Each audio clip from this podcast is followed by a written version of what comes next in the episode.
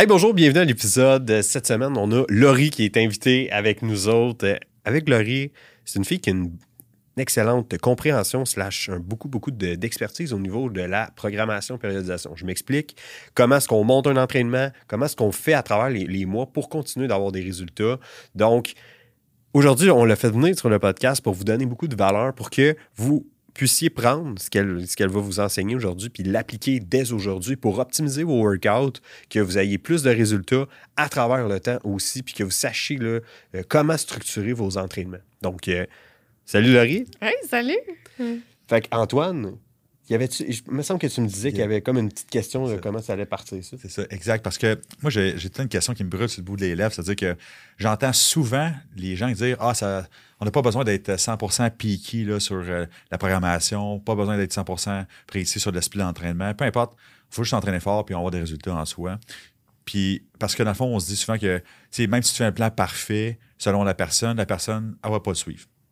Donc, j'aimerais savoir ton take comme est-ce que tu penses qu'en tant que coach, toi, c'est important de juste comme donner ton 100% puis de faire en sorte que tu coaches bien tes clients ou c'est plus important de comme ben en fait c'est un peu ça tu sais les clients s'ils font pas à 100% puis euh, même si ton plan n'est pas à 100% c'est pas grave tant qu'ils sont en train de faire c'est quoi ton take à peu près là-dessus?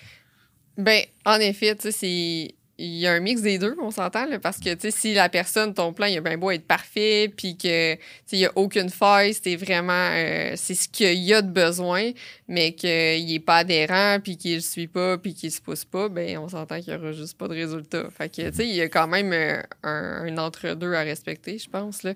Donc, oui, euh, avoir une bonne période, les programmes en soi, les tempos, les reps, il faut que ça soit comme accordé.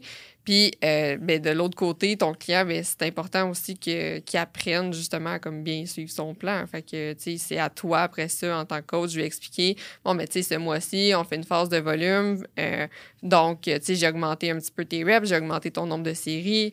Euh, fait que là, justement, tu sais, ça va être super important que tu n'arrives pas à l'échec musculaire comme à ta deuxième série, tu sais, parce que là, tu en as quatre à faire ce mois-ci. Fait que, ton échec musculaire, garde ça pour ta dernière. Fait que c'est à toi, d'après ça, de, de l'inculquer à ton client, parce que sinon, on s'entend, tu sais, on l'a tout peut-être déjà, en tout cas, moi, je l'ai déjà vécu, mais crasher sur une phase de volume parce que ben, j'arrivais à l'échec musculaire même trop tôt dans mon workout. Fait que à ce moment-là, ben là, genre, tes charges montent plus, t'es fatigué, tu tu pognes des crampes de mollet. ça, ça m'est arrivé souvent. le riz, c'est crampes de mollet.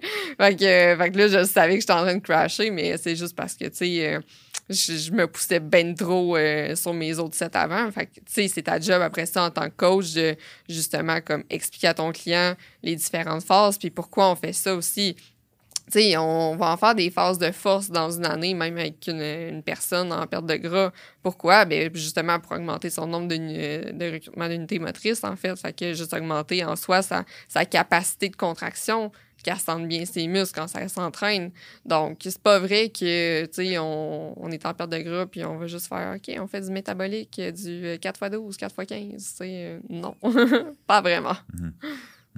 puis tu sais là on parle de, de- de périodisation de programmation tout ça c'est quoi pour madame tout le monde le, le volume l'intensité qu'est-ce que ça veut dire? Oui, ben en fait, il faut savoir que le volume, l'intensité, c'est euh, deux variables qui sont inversement proportionnelles, en fait. Donc, euh, si on augmente le volume dans un entraînement, donc c'est-à-dire on va augmenter soit le nombre de séries par groupe musculaire, on va augmenter le nombre de répétitions, euh, ben là, à ce moment-là, l'intensité va baisser. Donc, euh, ouais, c'est ça. Fait que si on augmente le volume, l'intensité va baisser. Fait qu'à ce moment-là, euh, on n'ira pas faire euh, huit séries de de trois reps. tu sais. À ce, moment-là, ça fonctionne pas vraiment parce que tu vas faire beaucoup de volume pour euh, une grosse charge.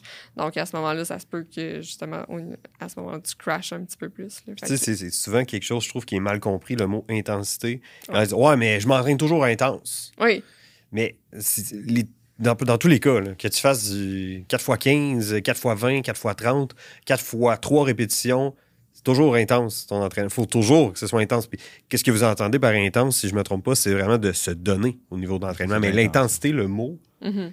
C'est pas ça que ça veut dire. Non, c'est ça, exactement. Parce que oui, on est comme Ah oui, mais tu sais, je me pousse, là, je suis intense quand je m'entraîne. Mais non, c'est euh, c'est pas. Ça, c'est une autre variable. C'est plus euh, l'intensité relative. là, je me trompe pas.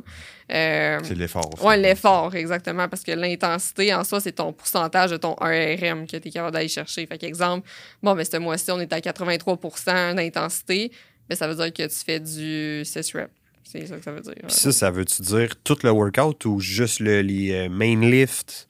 Habituellement, quand on parle de l'intensité, c'est comme souvent sur tes exercices en A, en B. Puis après ça, tes, tes accessoires à la fin, ben, tu as un petit peu plus de volume. Tu tu vas pas faire euh, du 4-6 sur euh, tes bras en F dans ton workout. Là. Souvent, tu tu vas augmenter un petit peu le volume euh, à la fin de workout parce que tu as un petit peu plus de fatigue, tout ça. Fait que c'est juste comprendre ça aussi à ce moment-là. Fait que quand on parle Exemple, bon, mais ce mois-ci, je fais une phase d'intensité à 83% mais souvent, c'est parce qu'on parle des lifts qui sont en A. là. Puis là, puis là, il y a tout un débat, dans le fond, qui arrive. C'est comme, si tu veux faire du volume, si tu veux faire de l'intensité pour l'hypertrophie, c'est- c'est c'est- c'est quoi qui en est avec ça? là? Ben, en fait, c'est juste d'avoir une bonne période dans ton année, en fait, puis, tu sais, manager ton volume, ton intensité. Tu sais, le, le corps, c'est une bonne machine qui est capable de s'adapter. Fait que on l'a tout déjà fait, peut-être, là, mais faire un- le même workout pendant comme 8, 10, 12, euh, 16 semaines. Mais à un moment donné, tes charges, ils arrêtent de monter, euh, tu t'as plus tant de résultats. Fait qu'à ce moment-là, bon, mais parfait, tu fais une phase d'intensité, bon, on va aller chercher, on va manager, on va aller faire une phase un petit peu plus de volume, on va augmenter le volume le mois d'après. Fait que c'est vraiment juste de faire des phases, une, une bonne période dans ton année où tu, euh, tu, tu manages ton volume ton intensité, tout dépendamment, t'es rendu dans ta phase, en fait. là. C'est drôle parce que tu préfères exactement le même workout tout le temps, mais juste modifier les paramètres, puis ça ferait un effet quand même. euh, 100%. To- Totalement. Parce que, tu sais, souvent, je pense que où qu'on pogne un plateau, ça veut dire qu'exemple, on regarde le même training pendant 12 semaines, je pense que c'est juste un niveau de motivation que le client a à faire. Un moment donné, ça devient poche. Parce que je fais tout le temps la même chose. Fait que je suis moins motivé à le faire. Fait que là, je pousse moins, mon effort diminue. Fait que là, mes charges n'augmentent plus. Puis là, on a l'impression de pogner un plateau, mais c'est juste à cause que notre motivation à faire l'entraînement. Fait que le fait de changer, fort probablement que ça aide beaucoup à la motivation du client. Puis ça, on le voit sur le terrain tout le temps. C'est-à-dire Mhm. que c'est c'est une des raisons pourquoi on change finalement les programmes d'entraînement à certaines fréquences pour créer de la nouveauté, tout simplement, parce qu'on pourrait très bien à garder à peu près le même plan d'entraînement, garder tout le temps le même exercice, puis on fait juste progresser les charges, puis l'effort qu'on met, puis on aurait des très bons résultats au final. tu sais. Exact. Que- Exact. puis, tu sais, quand on. Tu sais, vraiment de façon applicable, tu sais, on va penser que plus, plus on fait du volume, donc le volume, c'est la quantité de travail qu'on va faire, plus on va avoir de l'hypertrophie. C'est c'est quoi ton. Tu sais, comme qu'est-ce que tu vois sur le terrain, dans le sens que. Est-ce que plus on en fait, mieux c'est? Ben, pas nécessairement, parce que, tu sais, techniquement, avec un client que tu commences avec, tu veux faire le mini- minimum d'efforts pour le maximum de résultats. Fait que, tu sais, t'es aussi bien de commencer avec un plus bas volume, puis là, après ça, après un mois, OK, y a-tu des résultats? Oui. OK, ben parfait. Je vais garder le volume comme ça, puis je vais juste, tu sais, je vais continuer jusqu'à temps que, ah, OK, il semble pogner un plateau. Bon, mais parfait, on va jouer avec les variables à ce moment-là. Mais, tu sais, en soi, tu n'as pas nécessairement besoin de craquer ton volume dans le tapis parce que, tu sais, au final, après ça, tu fais comment pour progresser ton volume dans le temps si tu as commencé avec, on va dire, du 4-5 séries sur tous tes exercices le premier mois? C'est quoi le mois d'après? Tu vas faire du 6 puis du 7 séries, là? C'est, à un moment donné, c'est parce que tu vas... euh, tu n'auras plus de place pour progresser. Tu vas faire des workouts de deux heures, tu vas être fatigué, tu n'auras pas plus de résultats parce que tu t'entraînes une heure et demie, deux heures. Puis souvent, je pense qu'on a l'impression que en faire plus, c'est synonyme d'avoir plus. Mais l'idée, c'est que quand on regarde vraiment qu'est-ce qui crée l'hypertrophie, c'est des répétitions effectives. Fait que, on pourrait mesurer ça avec les échecs musculaires. C'est-à-dire que Mhm. je fais un échec musculaire, mon corps ne s'adapte pas à l'échec musculaire. Le fait d'aller à l'échec musculaire, c'est déjà un stimuli assez puissant pour provoquer l'hypertrophie. Donc, si je fais juste tout le temps une série d'échecs musculaires, je vais pouvoir progresser tout le temps pour le montant, le dosage que j'ai mis. Si j'augmente mon dosage, par exemple, d'échecs musculaires, ben, ça se peut que j'aille un peu plus d'hypertrophie. Mais c'est pas dans le sens que j'ai un échec musculaire, j'en fais deux, j'ai le double d'hypertrophie. Wow, c'est pas comme ça que ça fonctionne. C'est pas comme ça qu'on voit dans la littérature. tu sais. Fait que, tu sais, d'augmenter, je pense, le volume tout le temps, c'est pas nécessairement bon. C'est-à-dire que le dosage, à un moment donné, il va devenir pas efficace, étant donné, bon, tous les concepts de fatigue. J'imagine que, je sais pas si tu veux parler un peu des concepts de fatigue, dans le sens qu'à quel point ça a un impact, finalement, de, notre- Ouais. nos, nos- nos workouts, finalement, dans, dans le concret. Oui, mais c'est ça, tu sais, au niveau des, des principes de fatigue, puis on le voit un peu, tu sais, comme en ce moment, je suis comme en, en préparation pour une compé, puis, c'est quelque chose qu'on jasait ensemble aussi parce que c'est toi qui fais mes plans. Puis, tu sais, on arrive en fin de prep, puis tout ça, tu sais, au, au, début de la prep, ça va super bien, tu sais, on en profite, euh, tu sais, l'énergie est là, fait que le volume d'entraînement est plus élevé. Je suis capable de le tolérer aussi parce que j'ai, j'ai de la bouffe dans le corps, puis, euh, tu sais, j'ai pas euh, des heures de cardio à faire par jour. fait que, tu sais, à ce moment-là, là, ça vaut la peine d'avoir un petit peu plus de volume dans ton entraînement, mais, tu sais, on s'entend, plus ça avance, plus la fatigue augmente, sais, juste le nid en soi, tu as moins de bouffe, plus de misère à juste bouger tout court. Euh, juste plus de misère comme au gym, tu sais, c'est difficile. Tu me dirais comme en ce moment, OK, euh, Laurie, on va faire, euh, faire du 12 puis du 15 reps pour tes deux dernières semaines. Je serais comme fuck that. Impossible. Tu sais, ma fatigue, ben, tu sais, la fatigue en soi, elle devient beaucoup plus élevée. Fait que je pense que c'est juste mal comprendre un peu les principes de fatigue. Que, tu sais, plus tu choques, plus, plus tu en demandes dans ton corps, ben, tu sais, il y a besoin de récupérer quelque part. Fait que en soi, comme tu conviens de dire, euh, ce qui est important, ben, c'est avoir des répétitions effectives. Donc, même si tu fais du, du 6, du 8 répétitions, mais que tu te pousses en masse quand tu t'entraînes, ben, c'est pas mal moins euh, pas mal moins taxant en soi. Euh, juste dire, OK, tu fais du 6, du 8, mais je veux que tu te pousses en masse, que faire 12, 15 reps, que juste faire euh, une série, ça te prend deux minutes tellement que c'est long, faire 12 euh, avec un tempo, on s'entend. C'est pas juste j'y vais le plus rapidement possible.